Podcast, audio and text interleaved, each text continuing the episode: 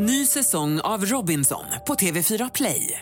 Hetta, storm, hunger. Det har hela tiden varit en kamp. Nu är det blod och tårar. Fan händer just nu. Det. är Detta är inte okej. Robinson 2024, nu fucking kör vi! Streama söndag på TV4 Play.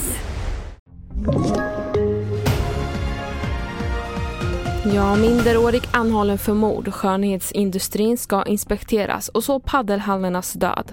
Det här är TV4 Nyheterna och vi kan berätta att en av de personer som är anhållna för mord på en kvinna i 60-årsåldern i Uppsala är minderårig. Det här uppger P4 Uppland. Och enligt uppgifter till TV4 Nyheterna ska kvinnan vara mamma till en högt uppsatt gängkriminell inom nätverket Kurdiska räven. Polisen arbetar utifrån teorin att det handlar om en intern konflikt. Det har larmats om grovt våldsbrott norr om Stockholm och polisens presstalesperson bekräftar att polisen har en pågående insats i ett bostadsområde i Vallentuna. Polisen vill inte säga något mer om vad det är som har hänt.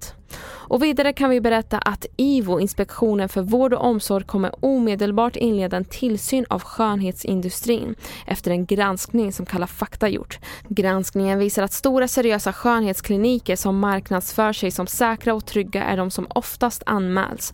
Vi hör Sofia Wallström, generaldirektör på IVO.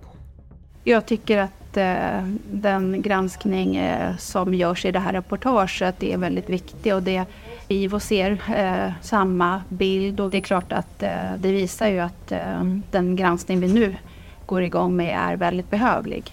Det här kan vara förenat med livsfara om man, om man inte sköter det. Och så vidare till Hongkong där gator och vissa tunnelbanestationer står under vatten. Över hundra människor har sökt akutvård med anledning av ovädret och även skolor har tvingats stänga ner. Och regnmängderna är de största på närmare 140 år i regionen. Och vi avslutar med att berätta om paddeldöden. Ja, sportens popularitet är ett minne blott och 113 paddelhallar har gått i konkurs de senaste åren.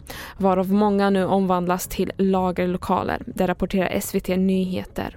Och enligt paddeljournalisten Johan Håkansson är nedläggningen ett så kallat blodbad och en konsekvens av överetablering under pandemin. Och vill du ha fler nyheter så finns det på tv4.se eller i appen och jag heter Merjem Jamil.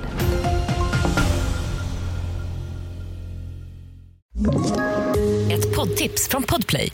I podden Något Kaiko garanterar östgötarna Brutti och jag, Davva, dig en stor dos skratt. Där följer jag pladask för köttätandet igen. Man är lite som en jävla vampyr. Man har fått lite blodsmak och då måste man ha mer. Udda spaningar, fängslande anekdoter och en och annan arg rant. Jag måste ha mitt kaffe på morgonen för annars är jag ingen trevlig människa. Då är du ingen trevlig människa, punkt. Något Kaiko, hör du på Podplay. Därför är gardinerna.